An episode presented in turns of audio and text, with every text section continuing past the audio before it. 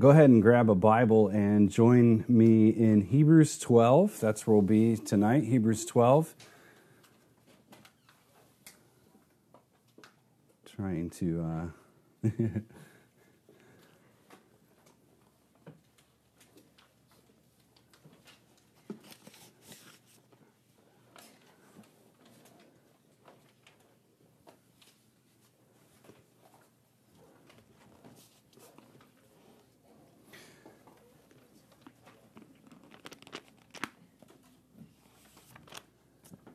Hebrews 12, we'll start here in verse uh, 18. These are the words of God. For you have not come to a mountain that can be touched, and to a blazing fire, and to darkness and gloom and whirlwind, and to the blast of a trumpet and the sounds of words, which sound was such that those who heard begged that no further word be spoken to them. For they could not bear the command, if even a beast touches the mountain, it will be stoned. And so terrible was the sight that Moses said, I am full of fear and trembling. But you have come to Mount Zion, and to the city of the living God, the heavenly Jerusalem, and to myriads of angels, to the general assembly and church of the firstborn who are enrolled in heaven, and to God, the judge of all, and to the spirits of the righteous made perfect, and to Jesus, the mediator of a new covenant, and to the sprinkled blood which speaks better than the blood of Abel. See to it that you do not refuse him who is speaking. For if those did not escape when they refused him who warned them on earth, much less will we escape who turn away from heaven, or excuse me, who turn away from him who warns from heaven. And his voice shook the earth then, and now he has promised, saying, Yet once more I will shake not only the earth, but also the heaven. This expression, yet once more, denotes the removing of those things which can be shaken as of created things, so that those things which cannot be shaken may remain. Therefore, since we receive a kingdom which cannot be shaken, let us show gratitude by which we may offer to God an acceptable service with reverence and awe, for our God is a consuming fire. Amen. Amen. Let's pray. Our Father and God, it's my prayer this evening that, uh, that you would grant us understanding and proper application of this text. And we know that it's your Spirit who teaches us. So I pray that He would do just that. And we ask all of this in Christ's name. Amen. Amen. Amen. All right, so tonight I want to finish out chapter 12 here, and I think we'll have just a couple more weeks left. Uh, I'm toying around with a couple of different ideas for what to preach on after Hebrews is finished. So I certainly welcome any um, input from you. So please don't hesitate to, to talk to me about that. Um, and we'll kind of see where see where we go from there. So anyway, at this point in our study, it should have been made very clear that Hebrews as a whole is a thoroughly eschatological book. When studying eschatology, we tend to jump to places like the book of Revelation, sometimes skipping a book like Hebrews. And you can always tell um, when someone is extra giddy to jump to the book of Revelation because they call it Revelations. now, this obsession is largely due to the fact that we are obsessed about, uh, we, we're obsessed about metaphors and hyperbole and we, we obsess about images and numbers and you know calculating all these um, you know the bible codes and all these other things. But we are also concerned uh, some more than others about the future. So you may have noticed uh, the date setters have been added again this time seeing the u.s embassy moving from tel aviv to jerusalem as being the beginning of the end. Again So, but to reduce eschatology down to the study of last things tends to truncate our efforts at living faithful in the here and now. So, yes, eschatology is incredibly important. Proper exegesis of passages like the Olivet Discourse is absolutely crucial. But seeing eschatology as merely something about the future uh, leaves out key texts that help us build the present based upon the past in order to launch us into the future. So, in other words, eschatology spans the course of human history. Any eschatology talk that leaves out, for example, Genesis 1 1, is problematic. It's truncated, it leaves it out. Eschatology is all about human history, and each aspect builds on the other so as to give us both understanding of the past and understanding of the future. Now, of course, the other ditch that you can fall into is merely studying eschatology for the satisfaction of our sensibilities. Um, uh, this mere passive fascination without really any real time effect about how you live and breathe and do business. So, more on that later. One of the ways that we get our eschatology in proper order is by making sure that we deal with redemptive history in a responsible way.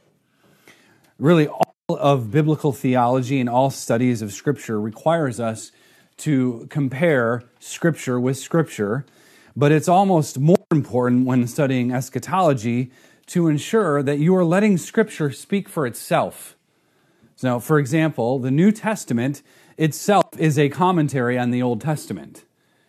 Um, we've already talked about the fact, for example, that Hebrews has several times already quoted Psalm 110, uh, quoted a handful of times.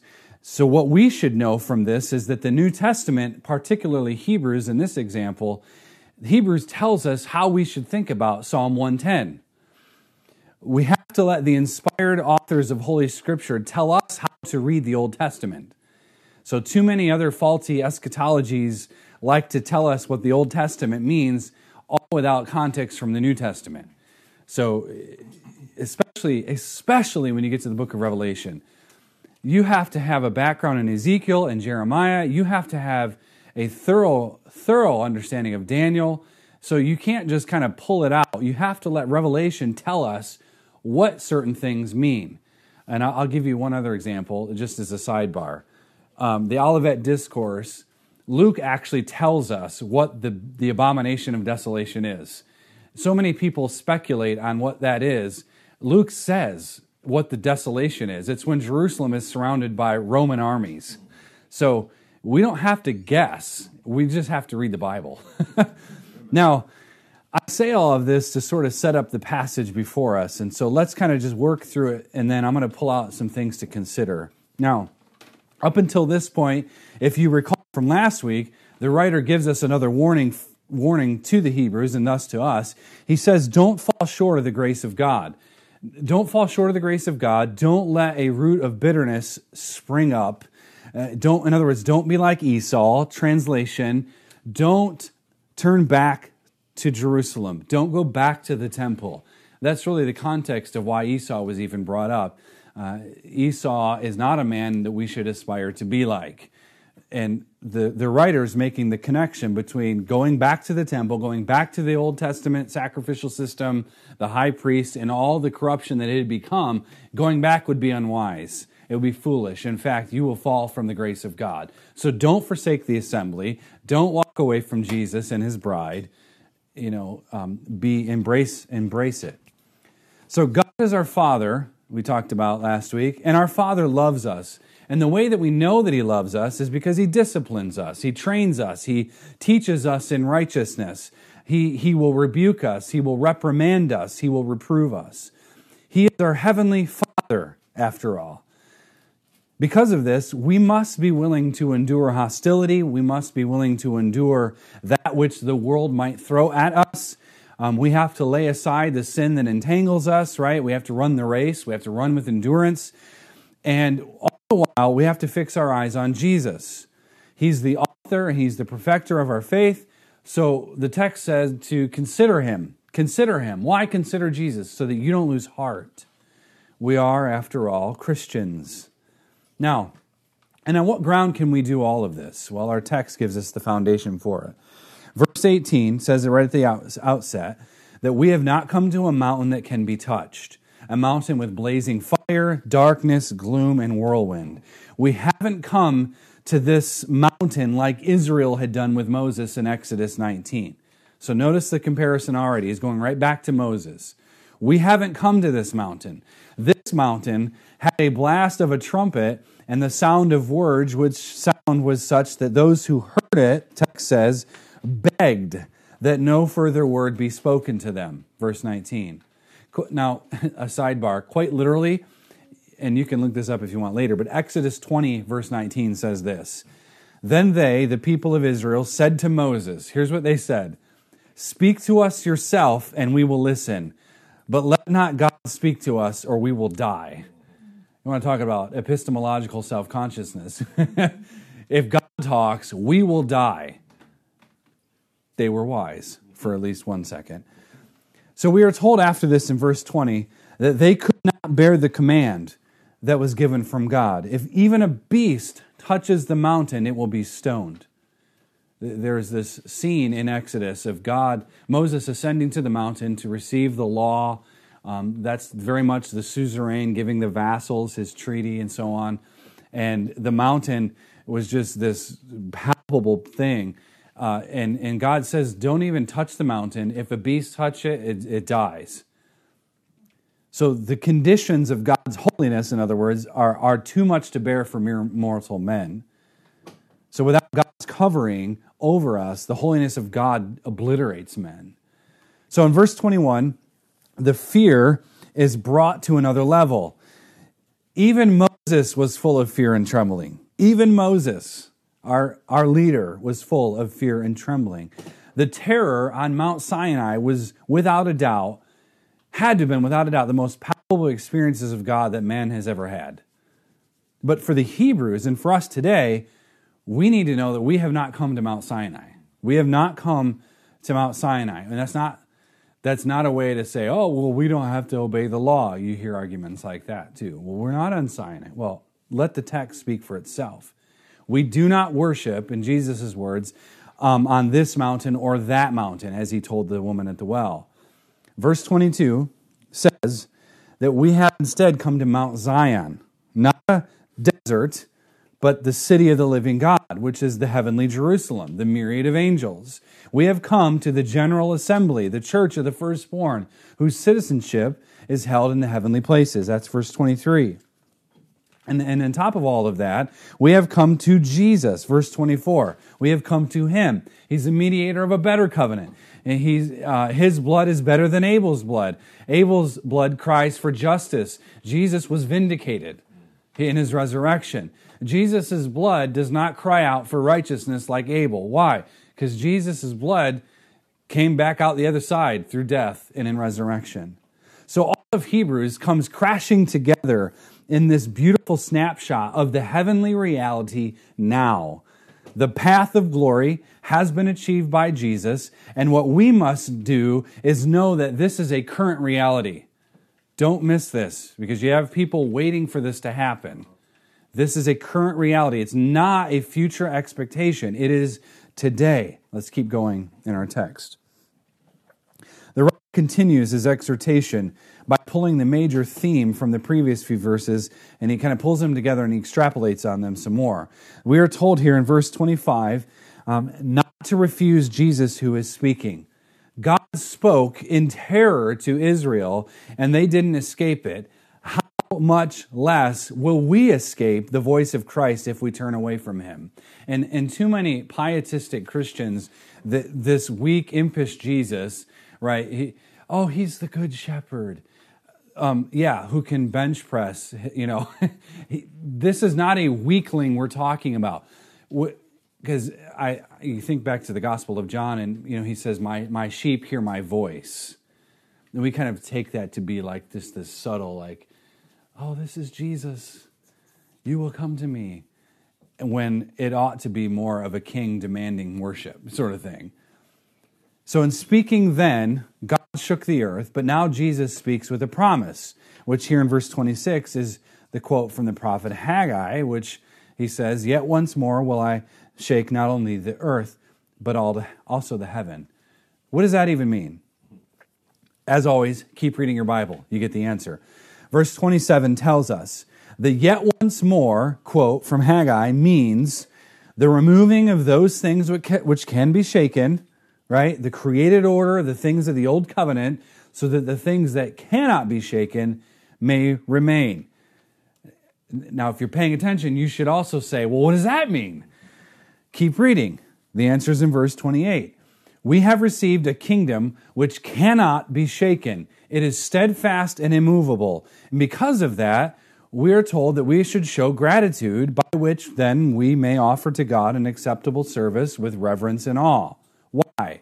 Why do we do that? Why do we serve God that way? Well, because our God, He was a consuming fire with Israel, and because God is immutable, He does not change, God is a consuming fire now.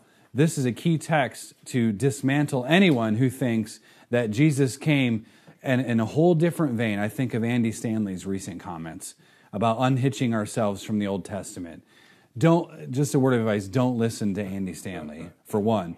But two, this, this, this speaks right against that type of thinking.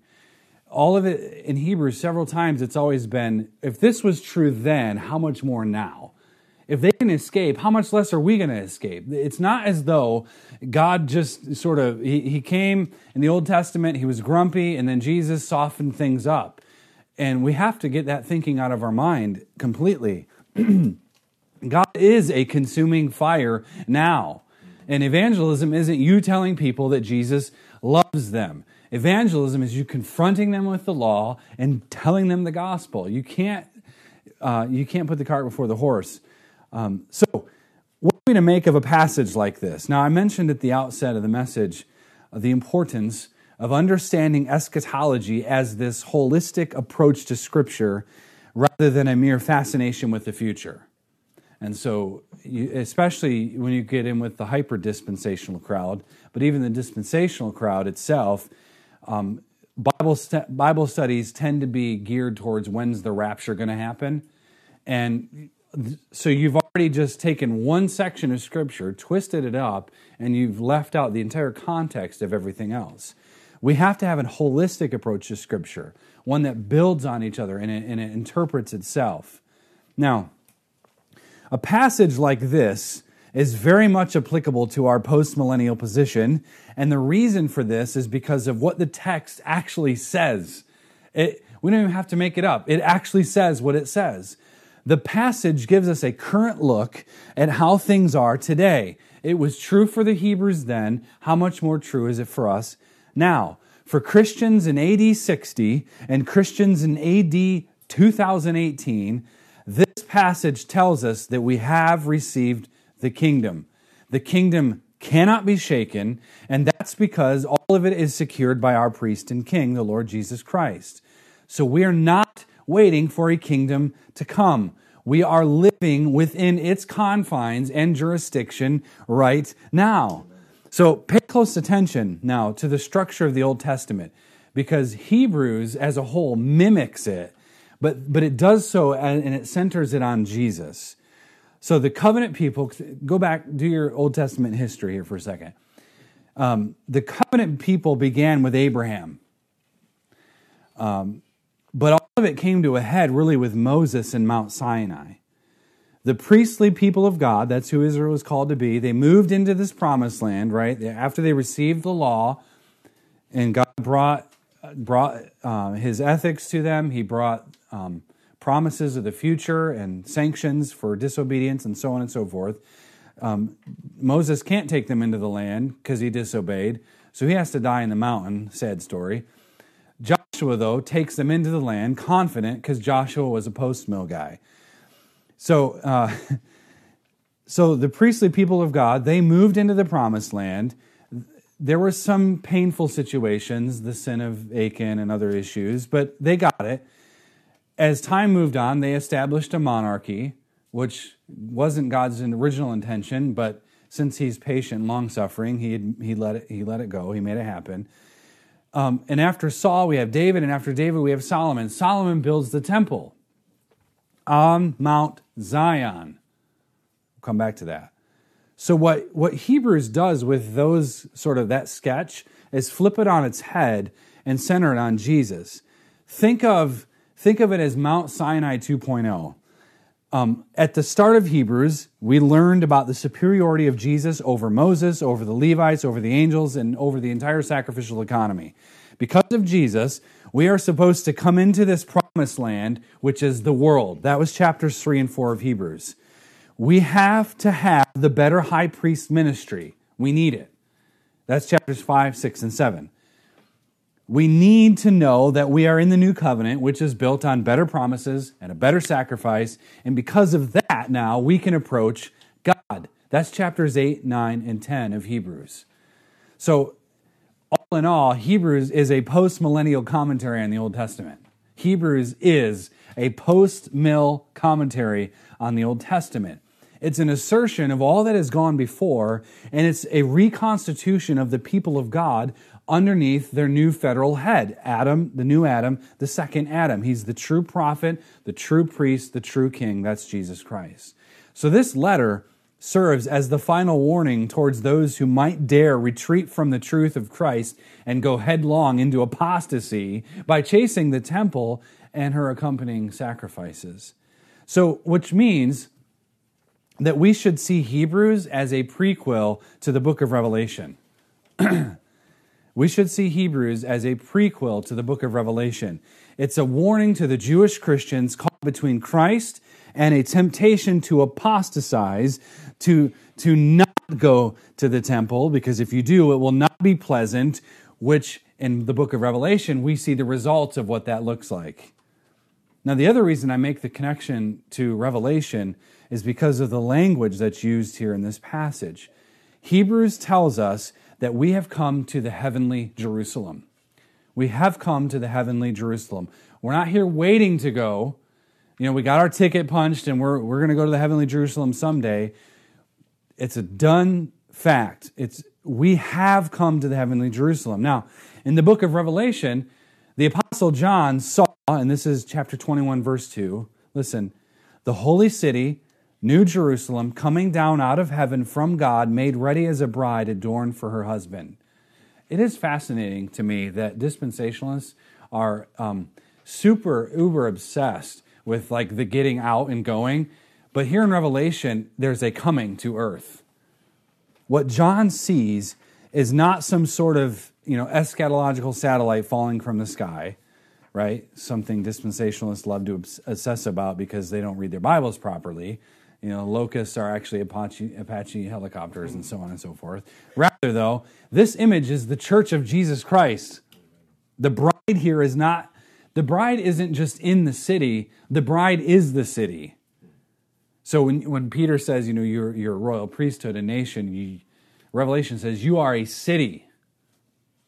So don't miss this. The Church of Jesus Christ, the regenerate saints of God for all of history, is a city, a new Jerusalem. This is a present reality. And the reason that John sees it coming down to earth from heaven is because the origin of the church is what? From heaven. Now, where do you get that? Very simple. John 3, verse 3. Truly, truly, I say to you, unless one is born again or born from above, he cannot see the kingdom of God. Your new birth, your regeneration happened because heaven said it should be so. So both Ephesians 2:19 and Philippians 3:20 tell us that we are citizens of this heavenly city. Now what many Christians mistakenly do is think that our citizenship is in since it's in heaven that we are now exiles on earth. So I actually got an email about this from somebody uh, just asking, like, wait, because a couple weeks ago we talked about that. We're not strangers and exiles. And, and here's partly why to sort of an- answer. Many Christians who mistakenly think that we're exiles, they also say that, you know, any, any local church is sort of this outpost here and, you know, we're an embassy of the country that's in heaven. So that implies that we are in enemy territory, right? Or, or we, that like Jesus doesn't actually own the earth. The nations don't really belong to him, even though Psalm 2 says otherwise. Uh, and so we're sort of just like this outpost, this, the, um, we're like the, we're the barracks that's hunkered down here in Warrenton and we're taking fire and we just got to get out of here because our 50 cal ran out of ammo, right? But so, um, that, right, it's very depressing. Uh, that assumes, you know, that Jesus didn't actually come to remake the world, uh, and that someday, you know, all our hope is wrapped up in this returning to heaven, our home country. But this is a categorical error. Notice what John said in Revelation 21. The city was coming down, but down to where? The earth, right? Jesus taught us to pray, Thy kingdom come, Thy will be done on earth as it is in heaven. Why do we mess that up? Why? We learn um, from Peter the church is a theonomic nation of priests. That's what he says. And, and whenever people are born again from above, they now inhabit this city, not in heaven, but on earth. So pay, pay careful attention to what the writer says here in chapter um, 12, verse 26. Not only is the earth to be shaken, heaven is shaken. He says, Yet once more I will shake not only the earth, but also the heaven. What does that even mean? When Jesus died on the cross, we are told in Scripture that four things happened. One, there was darkness. There was darkness over the land. Two, the curtain was torn in the temple, right, from top to bottom. Three, there was an earthquake. Four, we're also told in Matthew 27 52 that the dead were raised, which is a very interesting thing for another time. In other words, the world literally shook but this isn't the only time it happened. At the resurrection of Christ, here's what we read in Matthew 28. And, and don't miss this because a lot of times we, we do miss it. Matthew 28, verse 1 and 3, 1 to 3. Now after the Sabbath, as it began to dawn toward the first day of the week, Mary Magdalene and the other Mary came to look at the grave. And behold, a severe earthquake had occurred for an angel of the Lord descended from heaven and came and rolled away the stone and sat upon it. And his appearance was like lightning, and his clothing as white as snow. Not only did the resurrection shake the earth, the death, or the, the resurrection and the death of Christ both literally shook the earth. But what is the shaking of heaven about? Well, Revelation 21 tells us that in order to have a new heavens and new earth, the present earth and the present heaven needs its own change, this sweeping change.